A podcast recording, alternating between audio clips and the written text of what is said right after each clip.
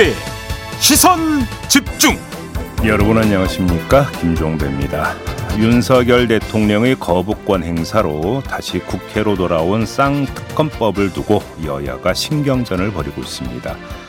국민의힘은 9일 열릴 본회의에서 재표결하자 이렇게 요구하고 있고요.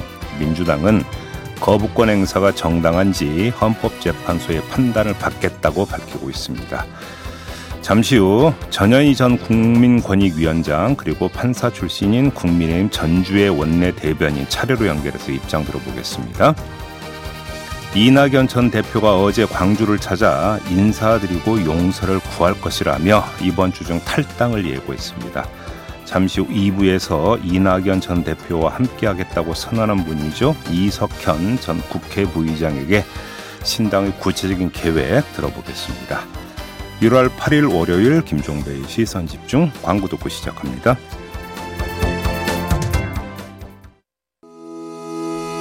시선 집중은 촌철님들의 다양한 목소리를 기다립니다. 짧은 건 50원, 긴 건 100원인 문자 메시지 샵 8001번, 스마트 라디오 미니와 유튜브 라이브로도 시선 집중과 함께 하실 수 있습니다. 믿고 듣는 진품 시사 김종배의 시선 집중.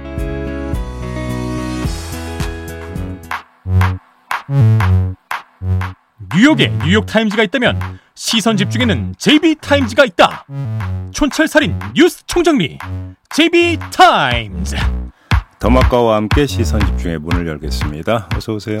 네, 안녕하세요. 더마카입니다. 깡수님이 종배형 얼른 나오셔. 많이 춥습니다. 나와 있습니다. 네. 네, 그리고 1081님이 태어난 지 2주 된 저희 둘째와 시선 집중 대기하고 있습니다. 라고 오, 하시면서. 두 주, 두 주 됐다고요? 네, 사진을. 보내주셨는데 너무 귀여운 아기가. 얼마나 이쁠까? 네, 같이 있네요. 오, 예, 진짜. 회사는 휴직, 육아 휴직 중이라고 하시고요. 네. 요즘에 아이 상태에 따라 자주 듣지 못하는데 네. 오늘은 마침 이 시간에 깨어나서 듣습니다. 너무너무 반갑고 좋아요. 라고 해주셨는데 음. 어떻게 세상에 나온 지 2주 된 우리 둘째 님도 괜찮으신지 모르겠네요. 무럭무럭 잘 커라. 네. 험난한 세상인데 이럴수록 씩씩하게 잘 커야 된다. 그죠? 네. 네. 그리고 평생 아침님 음. 매일 유튜브로 다시 듣기만 하다가 파주 출장 덕에 실시간으로 보게 되니 신기합니다. 음. 기차 입석 승차 중인데요. 주변에 3명이 같이 시청 중입니다. 오호. 두 명만 더 채우십시오. 다섯 명에게 전파. 네. 황인호님, 호주입니다. 처음으로 글 써봅니다. 새해 복 많이 받으시고요. 청취율 1위 달성합시다. 아자아자 해주셨네요. 호주는 지금 따뜻하겠죠? 그렇겠죠. 네, 네, 가고 싶어요. 네. 네, 그리고 2048님, 음. 토요일에 새로 합류하신 최민석 작가께서 청취자들의 부지런함을 칭찬해 주셨는데, 그보다는 제이비의 촌철살인 사이다 평론을 무한 신뢰하는 거지요.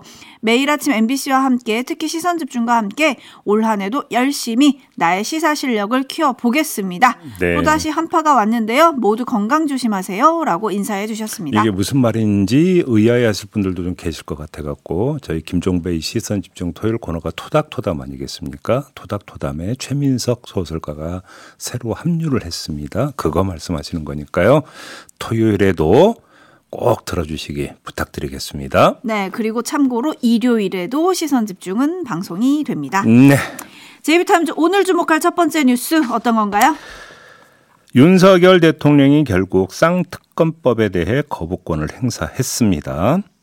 그 직후 법무부가 보도 자료를 냈었는데 김건희 특검법 관련한 한 대목 음성 대역으로 녹음을 했습니다. 들어보시죠.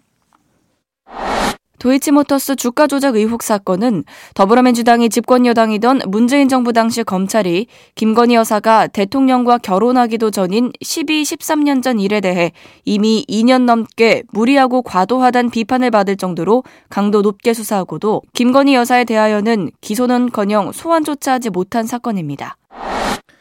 네, 특별히 이 대목에 주목하는 이유는 뭡니까? 네, 문장 구성 때문인데요. 꼼꼼히 들어보시죠. 강도 높게 수사하고도 소환조차 못한 사건으로 규정을 했습니다.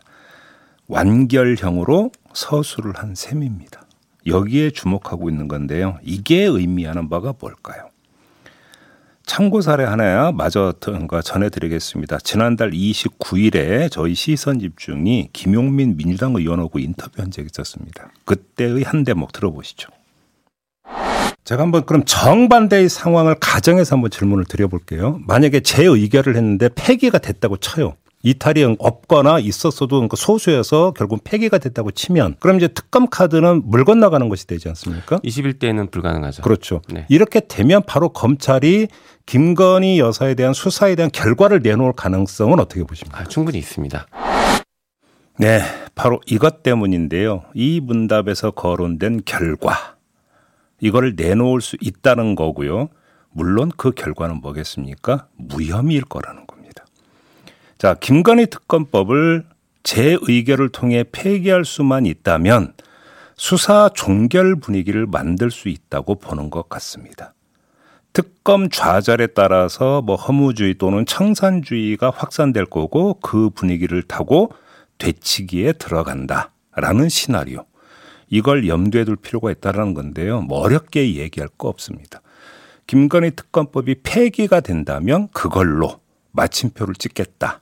떡본 김에 제사 지낸다고 도이치 모터스 주가 조작 사건과 관련한 김건희 여사의 혐의에 대해서도 없음으로 종결 지을 가능성이 있다. 바로 이 점을 염두에 둬야 될 것 같고요. 법무부가 거부권 행사 직후 전면에 나선 이유도 이 차원에서 읽을 수도 있다. 이런 말씀도 함께 드리겠습니다. 그래서 듣다 보니 왜 지금 그러면 수사 결과를 내놓지 못하냐 이 네. 질문이 또 따라 나올 수밖에 없을 것 같은데요. 네, 지금은 떡이 없나 봅니다. 아, 네. 일단 쌍특검에 대한 대통령의 거부권 행사 뭐 예상대로 진행이 됐고요. 이후에 지금 민주당은 권한쟁의 심판 청구 등 법률 검토에 들어갔다는 거죠. 네. 이에 대해서 여야 입장은 저희가 잠시 후 2부와 3부에 걸쳐서 짚어보겠습니다. 네. 계속 시선 집중해 주시고요. 여야가 지금 아주 첨예하게 입장에 갈리고 있는 게 이해 충돌 부분인데요. 네. 지금 민주당은 대통령 가족에 대한 법안에 대해서 대통령이 거부권을 행사한 것 자체가 이해 충돌이다. 지금 이렇게 주장을 하고 있는 거고 조금 전에 제가 전해드렸던 법무부 보도 자료 내용을 보면 뭐 50억 클럽 특검법은 말할 것도 없고 김건희 특검법 같은 경우도 민주당이 고발한 사건인데 고발한 주체가 특검을 추천하는 것 자체가 이해 충돌 소지가 있다. 또 이렇게 이제 그 법무부는 그러니까 주장을 하고 나섰거든요. 양쪽 모두 이해 충돌 소지가 있다고 주장을 하고 있는 건데 여야의 두 인터뷰는 어떻게 이야기를 할지 잠시 후 인터뷰에서 한번 집중적으로 물어보도록 하겠습니다. 네, 그리고 만약에 재의결이 된다고 하더라도 그러면 법무부가 언제 그걸 발표할 거냐 수사 결과를 네. 거기에 대해서 마진관님을 비롯한 많은 촌철님들은 총선 후에 발표하지 않을까요? 이런 전망을 내놓고 계시네요. 한번 볼까요? 네. 네, 제이비타임즈 다음 주목할 뉴스는 어떤 겁니까? 이낙연 전 민주당 대표가 어제 광주 국립 5.18 민주묘지를 참배했습니다. 눈물을 훔치기도 했는데요. 기자들과의 문답에서 탈당 입장을 밝혔습니다. 들어보시죠. 저도 거취에 대해서는 분명히 하는 것이 옳다고 생각합니다. 동지들과 약간 상의할 문제가 있습니다. 제 짐작으로는 이번 주 후반에는 인사를 드리고 용서를 구해야 하지 않겠나 생각합니다. 네, 이어서 탈당 이유도 밝혔는데요. 마저 들어보시죠. 무능하고 부패한 양당 독점의 정치 구도가 대한민국을 질식해 하고 있습니다. 양당을 좋아하는 사람들을 돌려놓겠다는 것이 아니라 양당 모두 싫다는 분들에게 선택지를 드림으로써 그분들이 정치 과정에 함께 하시도록 하는 것 야권의 재건과 확대의 작업입니다. 김대중 대통령은 행동하지 않는 양심은 악의 편이다. 이렇게 말씀하셨습니다. 지금의 정치가 잘못되고 있다는 걸 알면서도 행동하지 않는 것은 악의 편에 서는 거라고 생각합니다. 네, 속도 조절론이나 또는 밀시 멈춤 이런 얘기가 나왔었는데 그게 아닌 것 같거든요. 그렇습니다. 어떻게 평가해야 될까요? 뭐 이 자리에서 이낙연 전 대표의 탈당 명분이라든지 이낙연 신당의 입지 뭐 이런 문제에 대해서는 여러 번 짚었으니까 뭐 되풀이하지 않고요. 딱 하나 메시지 관리가 정교하지 않은 것 같아서 요점만 한번 짚어보겠습니다. 무슨 말씀이죠? 자, 용서를 구한다고 했죠. 조금 전에 들으셨죠? 네. 그다음에 악의 편에 섰다라는 말도 함께 했습니다. 이 두 문장을 한번 나란히 세워 봅시다. 그러면 충돌이 발생합니다. 자, 용서를 구한다고 했는데요. 그 용서는 누구에게 구하는 용서일까요? 상식적 해석에 따르면 민주당원이 될 것입니다. 탈당을 하고 남아있는 민주당원의 용서를 구한다. 이런 뜻으로 의역을 하는 게 맞을 것 같은데 그럼 그 다음에 악의 편에 선다고 했는데 악은 무엇일까요? 정치를 잘못하는 사람들이 될 것인데 문제가 여기서 발생합니다. 용서를 구하는 대상인 민주당원은 당적을 유지하고 있다는 그 이유 하나로 정치가 잘못되는 걸 알면서도 수수방관하거나 동조하는 사람들이 되어버립니다. 결과적으로. 악의 편에 서는 사람들이 함께 되어버린다. 이런 이야기가 되는데 종합을 해봅시다. 이낙연 전 대표는 악의 편에 선 사람들 또는 악을 방조하는 사람들에게 용서를 구한다고 이야기한 셈이 돼버립니다. 이게 말이 되는 이야기입니까? 제 해석이 잘못됐나요? 어떻게 생각하십니까?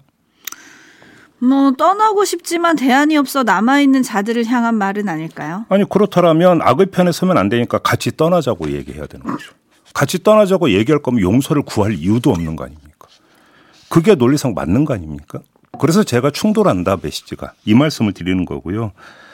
하나만 더 말씀을 드리면 자 지금 핵심 문제를 뭐라고 이야기를 했냐면 무능하고 부패한 양당 독점의 정치 구도가 문제라고 했습니다. 그럼 저는 여기서 한번 되물어보고 싶은 게 이낙연 전 대표도 민주당의 대표를 역임을 했습니다. 그때도 양당 독점 구도였습니다. 그러면 그때의 양당 독점에는 문제가 없었고 지금의 양당 독점에는 문제가 있는 것입니까?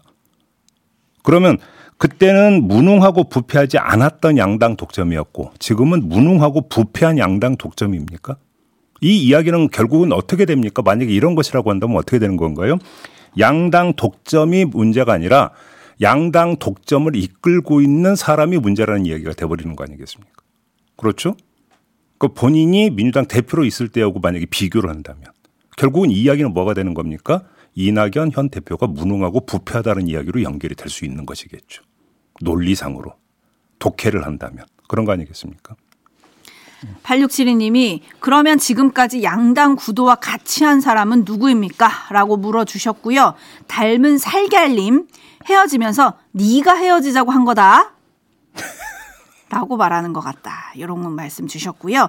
반면에 5908님은 현 정부 실정에 대해서도 한마디 하셔야 하는 거 아닌가요? 라고 해주셨는데 토요일 날 김대중 전 대통령 탄생 100년 그 기념식에서는 정부 실정에 대한 말도 좀 하긴 했더라고요. 네. 그리고 웨인 루니님 이낙연 이준석 신당 파괴력이 어마어마할 거라고 저는 봅니다. 음. 이런 전망을 또 해주시는 분도 계시네요. 뭐 정치는 생물이니까 누가 알겠습니까? 네. 네, 그리고 원칙과 상식 멤버들도 이르면 10일쯤 탈당을 선언을 하고 신당 창당에 나설 거다 이런 보도가 있습니다. 네. 여기서 말하는 신당은 이낙연 신당과는 또 별개예요. 여기서 재미있는 아주 그 흥미로운 그림이 하나가 연출이 될 수가 있는데요. 이낙연 전 대표가 탈당하고 신당 깃발을 올렸는데 음. 원칙과 상식 멤버들이 탈당을 해가지고 이낙연 신당과는 함께 안 한다고 선언을 하는 순간에 이낙연 신당은 어떻게 되는 겁니까? 국민들이 보기에 어떻게 되는 걸까요? 근데 종국에는 다 같이 연대하는 거 아닙니까? 그러니까 중요한 거는 뭐냐면 종국이 중요한 게 아니고요. 정치는 과정이기 때문에 네. 일련의 퍼포먼스가 쭉 전개되는 과정이잖아요. 그러면서 그 과정에서 지지자를 모으고 지지도를 높이는 거잖아요. 그래야 종국이 보장이 되는 거거든요. 그런데 첫 걸음을 떼는 상태에서 어, 그러니까 국민들이 볼 때는 어, 함께 할 거라고 생각했던 원칙과 상식 멤버들이 아 우리는 이낙연 신당과는 별개다 같이 안 한다가 되어 버리면 이낙연 신당은 어떻게 되냐라는 거예요. 그러면 이 그림을 한번 유의해서 볼 필요도 있다 이런 말씀도 함께 드리겠습니다. 네, 한편 민주당을 떠난 이상민 의원은 2, 3일 내에 국민의힘에 입당한다고 하죠. 네. 이건 또 어떻게 봐야 됩니까? 국민의힘에서 공을 많이 들였고 한동훈 비대위원장이 또 이야기도 아주 강곡하게 했더라고요. 아마도 이제 대전 지역에 있어서 이제 포스트를 누구를 세울 것인가의 문제가 있을 것입니다. 후보 군에 있어서 아마 국민의힘은 이걸 또 염두에 두고 있는 것 같은데요. 이상민 의원이 대전에서 여러 번 당선이 됐던 사람 아니겠습니까? 근데 문제는 그것이 이상민의 어떤 개인 파워에 따른 것이냐 아니면 또 당과 연결되어 있는 것인가를 보면은 선거에서의 성적표 가 달라지겠죠. 어떻게 나올지 한번 지켜볼 필요가 있을 것 같습니다. 네, 지금 제이비의 논평에 대해서 홍석표님은 골 때린 독해 일리는 있네라고 해주셨는데 반면에 뭐 무슨 독해요? 골 때린 독해야. 아 예. 반면에 문성수님은 제이비는 자기가 보고 싶은 것만 보고 듣고 싶은 것만 듣는 편향된 해석을 하는 건 아닌가요? 라고 또 그럼 반대. 해석은 뭐가 될까요? 그것도 좀 밝혀주시면 되는데. 제가 좀 짧아갖고 아 지금 촌철님과 논쟁을 하시겠다는 아니 겁니까? 논쟁을 하는 게 아니라 보고 싶은 것만 본다고 하니까 그럼 제가 못 보고 있는 걸 좀 깨우쳐 주시라 이런 말씀인 거죠. 알겠습니다. 문성수님 올라오면 제가 또 올려드리도록 네. 하겠습니다. 제이비타임즈 함께하고 계신데요. 다음 주목할 뉴스는 어떤 건가요? 북한이 금요일부터 어제까지 사흘 연속 서해 연평도 부근 북방 한계선 안에서 포격 훈련을 했다는 거 아니겠습니까? 이에 우리 군도 대응 포격을 했는데 헌데 우리 군 당국의 첫날 대처가 문제거리로 지금 부상을 해 있습니다. 5일 낮 12시쯤부터 연평도 주민들에게 대피소로 대피하라는 방송을 내보냈고 100명 대청면은 이보다 1시간 늦은 같은 날 오후 1시부터 대피 방송을 실시를 했는데 문제는 이날 북한 포격이 오전 9시부터 11시경까지 실시가 됐다라는 겁니다. 오호. 그러니까 대피 방송은 북한 포격이 다 끝난 다음에 그것도 1시간 지나서 나온 것이다. 이런 이야기가 되는 거거든요. 그 다음 날인 6일엔 아예 대피 방송을 하지를 않았다고 하고요. 이날 북한은 오후 4시쯤부터 5시쯤까지 60여 발 이상의 사격을 실시했다고 우리 군이 밝혔는데 어제 뭐또 북한의 김여정은 폭약을 터뜨린 거다 또 이렇게 주장을 했었죠. 네. 아무튼 대피 방송은 안 했고 인천시가 오후 8시 5분 북 해안포 60여 발 사격 야외 활동 자제 바람이라는 내용의 재난 문자를 보낸 것이 전부입니다. 이 재난 문자도 포 사격 4시간 뒤에 나온 것입니다. 자, 주민들은 반발하고 있는데요. 예를 들어서 김정희 연평주민 자치위원장은 만일 북한의 포탄이 연평도에 떨어졌다면 주민들은 아무것도 모른 채 억울한 죽음을 맞이했을 것 아니냐 이렇게 아주 강하게 비판 반발을 했다라는 이런 보도도 있었습니다. 네, 행안부 관계자는 뭐 군부대 측에서 요청한 뒤에 마을 주민들에게 대피 안내 방송을 하고 문자 메시지를 보내는 게 규정이다. 네 매뉴얼은 그렇게 돼 있으니까 네, 그래서 군 측의 통보가 늦어지면서 안내 문자랑 이제 방송도 늦어졌다라고 하는데 군 당국의 설명을 좀 들어봐야 될 것 같아요. 합참의 설명은 이런 겁니다. 우리 군은 북한 도발이 국민에게 위협이 되지 않을 경우 혼란을 초래하지 않기 위해 알리지 않는다. 5일 주민 대피령을 요청한 것은 이날 우리 군의 포 사격 이후 북한이 도발할지도 모른다는 우려가 있었기 때문이다. 이렇게 밝혔습니다. 그리고 6일에는 북한의 포 사격이 우리를 위협할 우려가 없어서 행정기관에 통보하지 않았다. 이렇게 주장을 한 건데요. 한마디로 정리하면 위협이 정말로 가시화되면 대피령을 내리고 아니면 안 내린다. 뭐 이런 주장 아니겠습니까? 네. 자, 그럼 여기서 짚을 점이 있습니다. 일관성과 원칙의 문제인데요. 5일 북한의 포 사격은 남쪽을 향해서가 아니라 남서쪽을 향해서 실시됐다라고 하고요. 다시 말해서 연평도 주민 등의 피해가 발생하지 않는 포 사격이었다. 그런데도 대응 사격을 했고 그래서 이 대응 사격에 북한이 다시 또 대응해 올까봐 그러면 위협이 될 수 있기 때문에 대피령을 내렸다라는 건데 대피 방송을 내렸다라는 건데 아직 실시되지도 않은 대응 북한의 포 대응 사격을 미리 염두에 두고 대피령을 내리면서 이미 포 사격이 되, 되고 있을 때는 대피령을 안 내린 거를 이해할 수 있느냐라고 하는 문제가 있는 거죠. 여기서 그리고 5일에 이 대응에 따른다면 6일에도 대응 사격을 하는 게 일관된 대응인데 또 이때는 하지를 않았습니다. 뭐냐라는 겁니다.